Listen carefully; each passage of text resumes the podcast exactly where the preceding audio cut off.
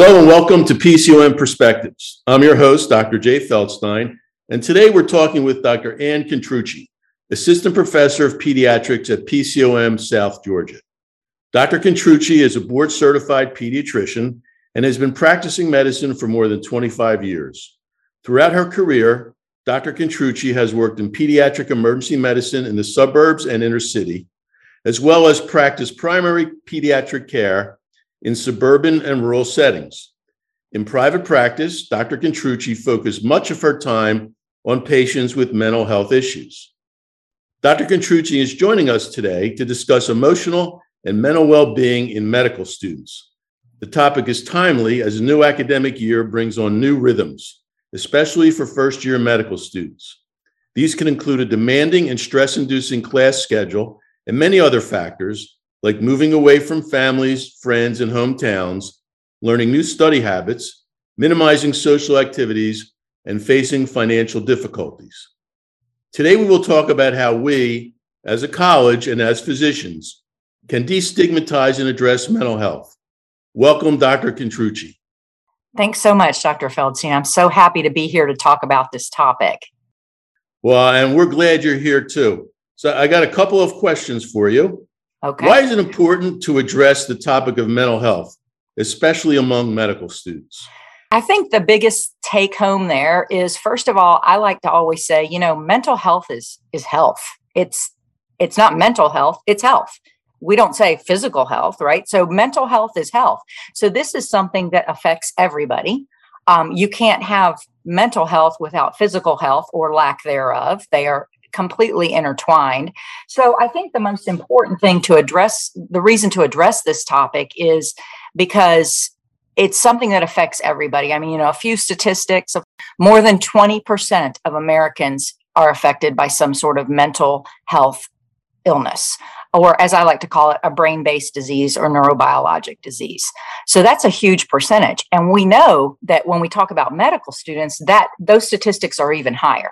We know that medical students have you know potentially at least 15 to 30 percent higher than the general population things like depression especially um, we know that suicide is higher amongst physicians than the general population in males it's it's higher it's 40% higher male doctors it's 40% higher than the general male population and 30% higher in female doctors than in the general female population so this is something that we must discuss and we must do something about and I think especially for our medical students, you you touched on it. You know, they are starting, especially these first years.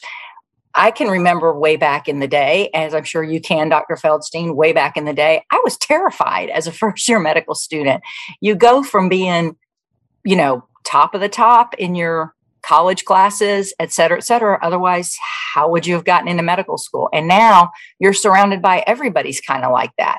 There's the competition factor, there's the temperament factor, there's all the things you mentioned, moving away from home, having much more stringent studying that needs to be done, much more uh, knowledge that needs to be ob- obtained, much more the volume itself, um, the financial hardships all of that. So I think for medical students, especially, this is a topic that we just cannot ignore and must continue to talk about and, and not just talk about, but do something about it. So, what can students do to take care of their mental health? I love that question. You know, I, I I think that one thing that PCOM does is, you know, we've got we've got resources available, which is wonderful. We've got they are able to get counseling free of charge on all three campuses. We've got different crisis lines, et cetera, that are made available to them. Um, I think the most important thing is it's it's kind of like what I tell my patients and their families whenever we are talking about mental health and health is you've got to have the four pillars and the four pillars include you've got to have it, they're simple but not easy. You've got to have proper sleep which what medical student gets proper sleep? Please. Did you ever get proper sleep when you were a medical student? I sure didn't. but you've got to try to have some kind of schedule of sleep. We know that sleep deprivation leads to all kinds of things that are brain based foggy foggy feeling brain can't focus can't have attention you know you feel depressed you feel anxious all that kind of stuff so you got to have sleep you got to have nutrition what did we do as medical students i sat in my module and i used to eat Teddy Grahams was my big snack. And I would eat like boxes of Teddy Grahams. And I have no problem with students eating Teddy Grahams, eat them, but make sure you got some protein in there somewhere too. So you've got to have some some kind of proper nutrition. The third thing is you've got to have some kind of exercise. And it doesn't mean you have to go to the gym every day. Get outside and walk. You know, we know that nature does wonders for our brains and for our calming um, and for centering ourselves and grounding ourselves. And then the fourth thing is the social support. And I kind of include social support to mean, you know, your colleagues, your classmates. I mean, these are people that are going to be your colleagues for your career, right? So learning to uh, trust them and to to rely on them and then family and friends that are outside of medicine but honestly you know some of my best friends still to this day are from med school and residency and i might not talk to them for 10 years and as soon as we do it's like we never skipped a beat. So i think the social support and then along with that is watching your social media and screen time kind of thing because people get really really wrapped up in that and that really it has been shown to affect your mental well-being so very much. So those are kind of things that i that i start with with the medical students. So how are our students trained to address mental health in their future careers? As an entire system of medicine not pcom not any one particular medical school I think we do a pretty bad job of it, to be quite frank. Um, I think that there has been there's so many things that have to be learned in medical school that this has kind of been pushed to the side, so to speak.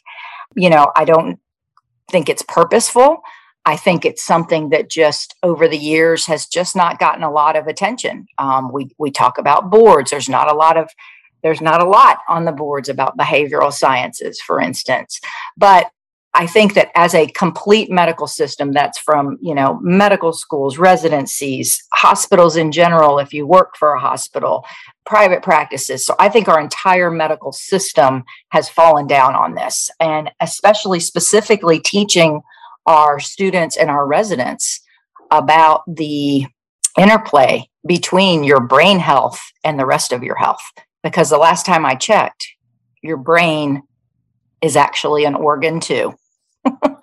so I feel like one of the things that's that's exciting is at PCOM. I know that we've got the wellness that the that the um, students do, and I love that. You know, they're learning about their own wellness because you know, physician heal thyself. You can't take care of anybody else till you know how to take care of yourself. I'm involved with the uh, Cribs courses and the Comlex Readiness Program, and one of the big things I like to talk to the students about is their self care and how are you doing with your self-care? And we talk about mindfulness and all these things that used to be sort of considered as i say woo woo they're really not woo woo the neuroscience is there. So i think that's one of the things that that we need to incorporate more of that into the curriculum. I was able to do a couple of mental health lectures specific to pediatric and adolescents in our life stages course, which has now been incorporated into the curriculum in other ways. But I was able to do that. I was able to um, assist Dr. Langenau in his fourth year medical student behavioral health elective. And one of the things we talked about was eating disorders. And every single student in the elective said, We have never had, ever had a lecture on eating disorders. And eating disorders affect 30 million Americans. So I think I think that's what we need to do. We need to really look very closely and and critically at curriculums across the board in all medical schools and residency curriculums because these are things that just have to be included. It's it's health. Mental health is health. Well, I, I couldn't agree with you more. So i know you've got a couple questions for me as well. I do. So this time feel free to ask. How do you feel that that physicians can best destigmatize and normalize the conversation around mental health, both with our own colleagues, other attending physicians, other faculty, and with our students and with our patients. You know, I think one, as a as a holistic entity in the osteopathic profession, you know, we take the approach that you, as you said, I mean, health is health. You, you can't separate out behavioral from physical. They are one and the same. They're they're totally integrated. And and the system over the last 50 to 75 years has done everything it can to separate the two. from insurance companies who do behavioral health carve outs to just think about when you were in medical school and I was in medical school, anything was behavioral health oriented, oh, went to the psychiatrist, mm-hmm. right? And our training, you know, you you were usually, you know, you were in a mental hospital, you know, seeing the, the worst of the worst in terms of burnout, schizophrenics, people that had to be institutionalized. So you never really saw behavioral health in your training as mainstream. And you know, anything came up in a in a private practice office, it went it went right to the psychiatrist. You know, usually for medication. So we need to integrate it as part of primary care. So it's just part of the conversation. You check somebody's blood pressure, you check their mental health status. Yeah, so it's part of the normal conversation that you normalize it, not by putting it somewhere off in a corner or thinking it needs to be handled by a specialist. By everyday conversation, you know, depression screening, three questions. You don't have to sit there and say, I'm now going to do a depression screen. You know, just like you'd ask somebody, how are they feeling? How are they sleeping? How, you know, what's their eating habits? Everything you talked about, the pillars of health affect both physical and behavioral health. And the way to destigmatize it is what we're trying to do as a society. I mean, Simone Biles has probably done more for behavioral health in the last week than anybody's done in, in the last 15 years and of human performance. And I think we need to do a better job of integrating it into the curriculum the best we can. As you know, whenever we put something in, what do we take out? Because there's a finite amount of material that, that people can learn. And, and it's not even just the you know more significant mental health conditions, whether it's schizophrenia, bipolar disorder, but it's just normal everyday anxiety and depression. And there's nothing abnormal about being anxious or depressed. Mm-hmm. I mean, it's an you know people that are happy 100 percent of the time. I worry about those. I agree. and because you're feeling depressed doesn't necessarily mean you have clinical depression. Right. But you just need to be able to talk about it in a safe environment so you know people don't feel judged. And we don't judge people because they have high blood pressure type 2 diabetes. We shouldn't judge people because they're depressed or they're anxious overall societal approach from education, from practicing physicians, and from the way healthcare is reimbursed in general. You know, we try in our primary care clinics, we have behavioral health specialist embedded in the healthcare centers. So if you know if a primary care doctor feels someone's got a behavioral health issue needs to be addressed, they bring them in the room you know, there's no try and make an appointment with a behavioral health specialist would take six to 12 weeks. And especially, you know this, you know how long it takes to see a child psychiatrist? We're so we don't even have enough. I did a I did a talk on that. We are so under underserved when it comes to child psychiatry. So exactly. So somebody gets out of the hospital for a serious um, uh, episode of depression and, and they actually had to be admitted. Well, if you just had a heart attack there's no question or and you've got a stent placed or you just had a cabbage done there's no question you have an aftercare plan you're going to start your cardiac rehab blah blah blah blah blah somebody gets out of the hospital after a serious uh, depression episode or perhaps a suicide attempt well you know see a psychiatrist that's the aftercare plan well good luck with that because you're going to see a psychiatrist if you're lucky maybe in six weeks and an adolescent one a child one maybe a couple of months two to three months. That's your aftercare plan. We don't do that for other things. And you are so spot on about the non judgment. It's, you know, one of the things I think that we can do as faculty too, if we're teaching, for instance, in PCS, in the primary care skills, one of the things I really talk about when I'm talking about, you know, as you're going through your SOAP note and you're taking a history and physical, when you're asking past medical history, you ask if there's any psychiatric history. It, and you don't say, Do you have any psychiatric history? Just like you say, Have you had diabetes? Do you have hypertension? Have you ever been diagnosed with depression? I mean, it's just part of the normal conversation. Family history is there diabetes in your family? Is there anyone in the family that has been diagnosed with anxiety or bipolar? I mean, you just make it a part of the normal conversation. You are completely spot on with that you know, I think what else we're trying to do is we're trying to actually train faculty, especially in the first two years, to be able to help recognize students that are in trouble, mm-hmm. or if mm-hmm. students come up to them after class, how to direct them appropriately. It's actually in our strategic plan through student affairs to come up with, you know, mental health teams. You know, we're, we're doing it in terms of peer to peer with student clubs and student wellness initiatives. So we take this very seriously because you have to. I, I love that. And I'm, since I'm fairly new to PCOM, and I love the idea of peer led um, peer led types of activities and groups. We know that they work. Um, we know that faculty led types things work. I, I was involved in creating a peer led support group for physicians who were in the middle of a, a malpractice lawsuit. And we had a peer support group um, that we trained. And those kind of things work. And i love the uh, the fact that pcom does take these things seriously. We have all these mentoring um, kind of things that faculty do whether it's formal or informal.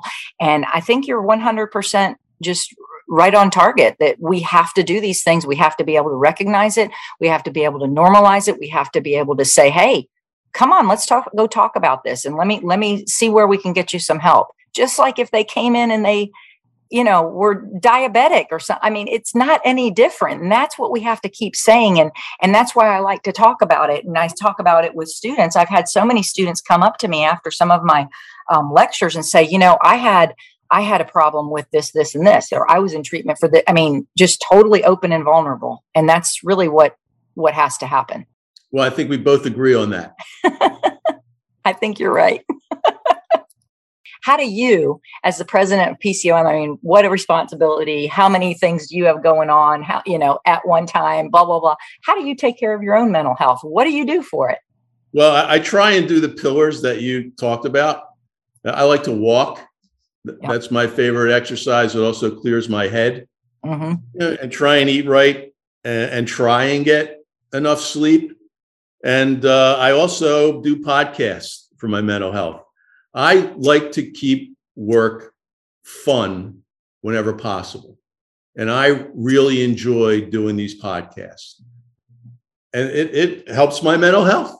I love and it. And I think, you know, this year, especially during COVID, which was incredibly stressful for everyone, it was more important for us to be able to somehow, you know, get the silver lining through this. Mm-hmm. And I think these podcasts help me communicate and stay in touch with the, our general community as a whole, both student, faculty, and alumni. And I just really enjoy doing them. I enjoy having conversations with different faculty members across all campuses and I just, you know, I enjoy it. So I think, you know, getting enjoyment out of your work, which is something that we all do more than anything, we work more than anything. You know, we're supposed to sleep eight hours a day. We work closer to eight to 10 hours a day. It, it's really helpful to enjoy your work. And also, you know, your relationships with your loved ones and family and friends. I mean, that's that's your support system you know the support you know you mentioned covid and that was something i was going to mention too. You'd mentioned simone biles and man I, she's a rock star. She truly is the goat. I mean just the fact what she did coming out and saying can't do it can't do it going to take care of me. And then covid covid totally brought to light so much of a, what a crisis we have in brain health across this country I mean, we have a huge crisis. It's been there for years. There's plenty of people that are screaming about it, but it hasn't been, as I call it, the cool kids disease. And it's time for it to be the cool kids, cool kids issue.